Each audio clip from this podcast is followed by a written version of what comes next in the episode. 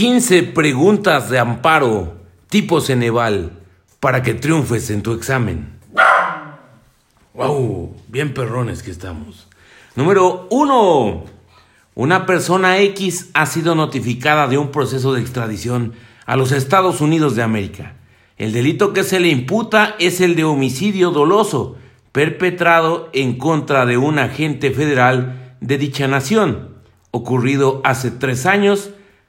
Ahora bien, atendiendo al caso en particular, ¿cuánto tiempo tiene la defensa para solicitar la protección de la justicia de la Unión con relación a su proceso de extradición? Opción A, 15 días hábiles. Opción B, 15 días naturales. Opción C, 30 días naturales. Opción D, en cualquier tiempo. Tan, tan, tan, tan. Y aquí nuestra respuesta es la opción C. Tiene 30 días naturales. El fundamento de lo anterior es el artículo 17, fracción 1 de la ley de amparo. Vámonos con nuestra siguiente pregunta, que es la número 2. Señale cuáles son las formas de notificación reconocidas en el juicio de amparo. 1. Personal. 2. Oficio. 3. Lista. 4. Vía electrónica. Eso de conformidad con lo establecido en el artículo 26 de la ley de amparo las repetimos, 4 vía electrónica, 3 lista, 2 oficio y número 1 personal. Número 3. Según la legislación aplicable a la materia, ¿quiénes de los siguientes pueden ser órganos competentes para conocer del juicio de amparo? 1. La Suprema Corte de Justicia de la Nación. 2. Los tribunales colegiados de circuito. 3. Los tribunales administrativos. 4. Los tribunales unitarios de circuito. 5. Los tribunales electorales en el ámbito de su competencia. 6. El Consejo de la Judicatura Federal. 7. Los juzgados de distrito. 8. Los órganos jurisdiccionales de los poderes judiciales de los estados y de la Ciudad de México. La respuesta correcta tiene su fundamento en el artículo 33 de la Ley de Amparo y establece que dentro de los que acabamos de mencionar son órganos competentes para conocer del juicio de amparo 1. Los tribunales colegiados de circuito 2. Los tribunales unitarios de circuito 3. Los juzgados de distrito y 4. Los órganos jurisdiccionales de los poderes judiciales de los estados y de la Ciudad de México. Siguiente pregunta, número 4. Una de las partes dentro del juicio de amparo es la autoridad responsable, la cual es la que dicta, ordena, ejecuta o trata de ejecutar un acto que crea, modifica o extingue situaciones jurídicas en forma unilateral y obligatoria. Sin embargo, ¿es posible que un particular tenga el carácter de autoridad responsable? Respuesta A. Evidentemente que no, ya que la autoridad responsable deberá ser en todo momento un órgano estatal, cuyas funciones serán determinadas por una norma general con independencia de su nivel gubernamental, ya sea federal, estatal o municipal. Respuesta B. No, ya que el carácter de autoridad responsable es exclusivo de los poderes ejecutivo, legislativo y judicial, órganos desconcentrados, descentralizados, estatales, auxiliares y o análogos. Respuesta C. Sí, siempre y cuando el particular ejerza actos de imposible reparación a la esfera jurídica del gobernado dentro de una relación de trabajo, en la cual deberá ser manifiesta la existencia de autoridad eh, parte del patrón sobre su subordinado. Y respuesta 4, la D. Sí, ya que un particular puede ostentar la calidad de autoridad responsable si realiza actos de autoridad y sus funciones son determinadas por ley. Así es de que ante esta respuesta, es posible que un particular tenga el carácter de autoridad responsable. La opción correcta es la D. Sí, ya que un particular puede ostentar la calidad de autoridad responsable si realiza actos de autoridad y sus funciones son determinadas por la ley. Y el fundamento de eso es el artículo 5, fracción segunda, párrafo segundo de la ley de amparo. Y vámonos a la que sigue, número 5. El juicio de amparo tiene por objeto resolver toda controversia que se suscite. 1. Por normas generales, actos u omisiones de autoridad que violen los derechos humanos. 2. Por normas generales, actos u omisiones de la autoridad federal que vulneren o restrinjan la soberanía de los estados o la esfera de competencias de la Ciudad de México. 3. Por normas generales, actos u omisiones de las autoridades de los estados o del Distrito Federal que invadan la esfera de competencia de la autoridad federal. Y el fundamento de lo anterior lo encontramos en el artículo 1 de la ley de amparo. Siguiente pregunta. El abogado X desea presentar un juicio de amparo directo para atacar la sentencia definitiva que no le favoreció. ¿Qué autoridad será la competente para conocer de dicho juicio? Opción A, los tribunales colegiados y unitarios de circuito. Opción B, los tribunales colegiados de circuito. Opción C, los tribunales unitarios de circuito. Opción D, los juzgados de distrito. Y aquí la respuesta correcta a qué autoridad será la competente para conocer de un juicio de amparo en contra de una sentencia definitiva es la B, los tribunales colegiados de circuito y la respuesta tiene su fundamento en lo establecido en el artículo 34 de la ley de amparo. Siguiente. Durante la tramitación de un juicio de amparo indirecto, falleció en un accidente automovilístico una persona X, quien buscaba la protección de la justicia federal en relación a una multa que le fue impuesta hace dos meses. ¿Qué sucede en este caso? Opción A el tribunal deberá solicitar la comparecencia del albacea dentro de los 30 días siguientes al nombramiento de éste, a efecto de que manifieste lo que a su derecho corresponda. Opción B. El tribunal deberá de seguir de oficio el juicio de amparo presentado por el quejoso hasta el momento en que se nombre un nuevo representante. Opción C. Es evidente que el asunto deberá pasar al dictado de la sentencia correspondiente con los documentos y medios de prueba aportados por las partes, a efecto de mantener un equilibrio procesal. O finalmente opción D, el asunto debe concluirse inmediatamente decretando el sobreseimiento del mismo. Y aquí la respuesta correcta es la D. El asunto debe concluirse inmediatamente decretando el sobreseimiento del mismo cuando una persona X tramita un juicio de amparo indirecto y fallece. Y el fundamento de lo anterior lo encontramos en el artículo 63, fracción tercera de la ley de amparo. Vámonos a la que sigue. Un señor X ha presentado una demanda de amparo directo ante un juzgado de distrito. La autoridad al momento de analizar el contenido de la demanda advierte esa situación. En este caso en particular, ¿qué debe hacer el juzgado de distrito? Opción A, remitir la demanda inmediatamente a la Suprema Corte de Justicia de la Nación, a efecto de que esta autoridad sea quien determine lo conducente. Opción B, desechar la demanda por ser notoriamente improcedente. Opción C, prevenir a la par a la demandada a efecto de que el promovente aclare su acción. Opción D, declarar su incompetencia y remitir la demanda al tribunal colegiado de circuito que le corresponda.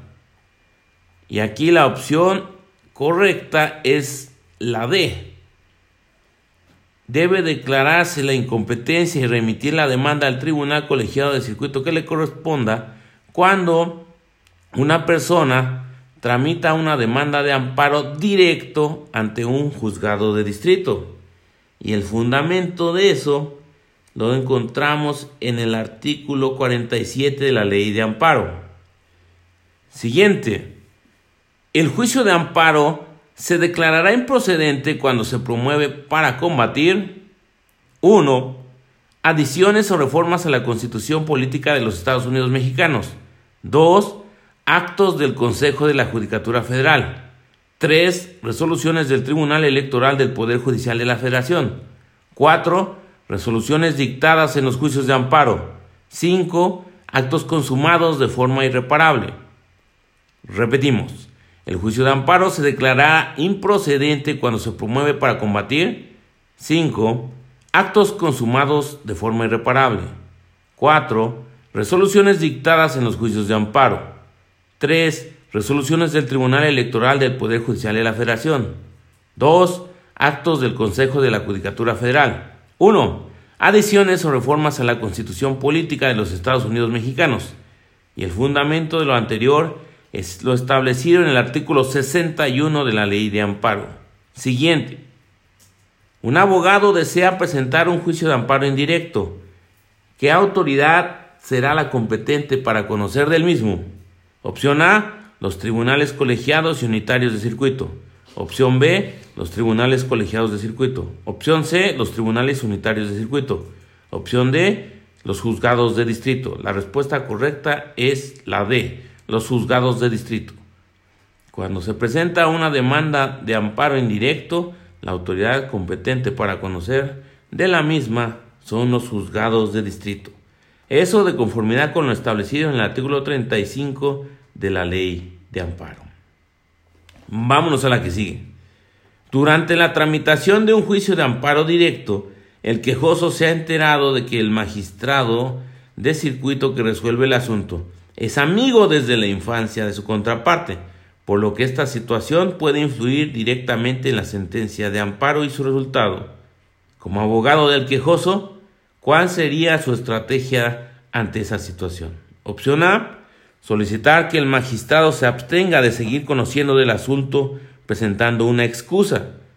Opción B, solicitar que el magistrado no siga conociendo del asunto presentando un escrito de recusación. Opción C, desistirse de la demanda, volverla a presentar y solicitar que sea un nuevo magistrado la persona que resuelva el asunto. Opción D, esperar que se dicte la sentencia correspondiente y presentar de forma inmediata un recurso de revisión haciendo notar esta irregularidad.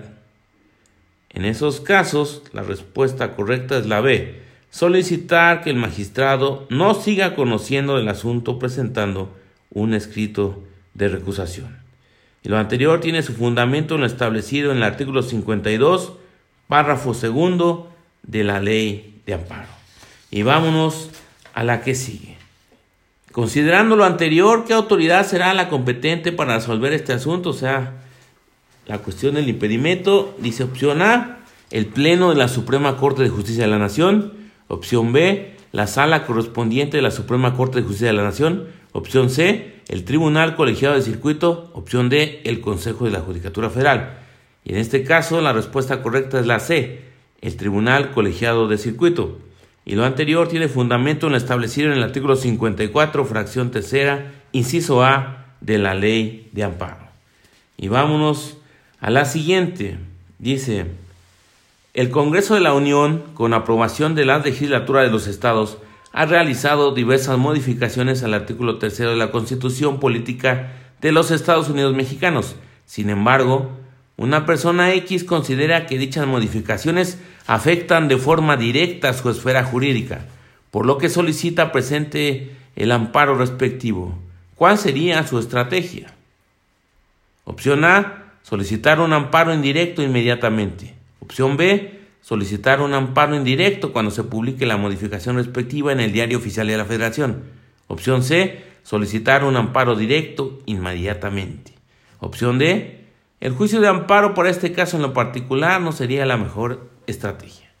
Y aquí la respuesta correcta es la opción D. El juicio de amparo en este caso en lo particular no es la mejor estrategia. ¿Por qué? Porque estamos combatiendo modificaciones a un artículo constitucional. Y la respuesta tiene su fundamento en lo establecido en el artículo 61, fracción primera de la ley de amparo. Vámonos a la que sigue.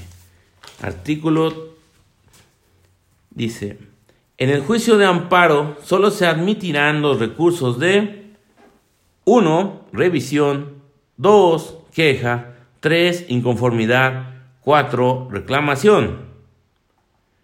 Lo anterior tiene su fundamento en lo establecido en el artículo 80 de la Ley de Amparo, que establece que sólo se admitirán los recursos de revisión, queja, inconformidad y reclamación.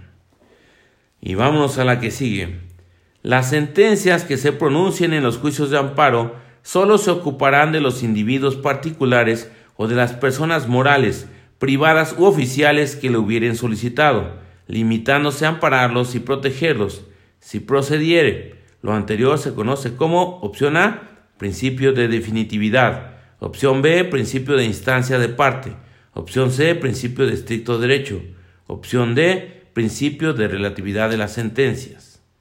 Y aquí nuestra respuesta correcta es el principio de relatividad de las sentencias, porque este principio de relatividad de la sentencia es el que nos dice que las sentencias que se pronuncien en los juicios de amparo solo se ocuparán de los individuos particulares o de las personas morales, privadas u oficiales que los hubieren solicitado.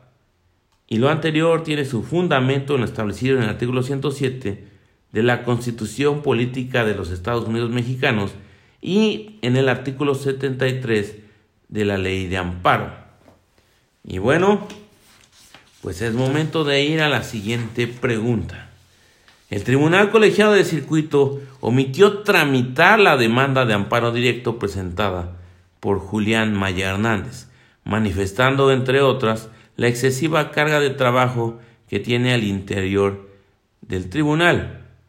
Como abogado del señor, ¿qué recurso interpondría para acatar esta omisión de la autoridad responsable en la tramitación de una demanda de amparo directo.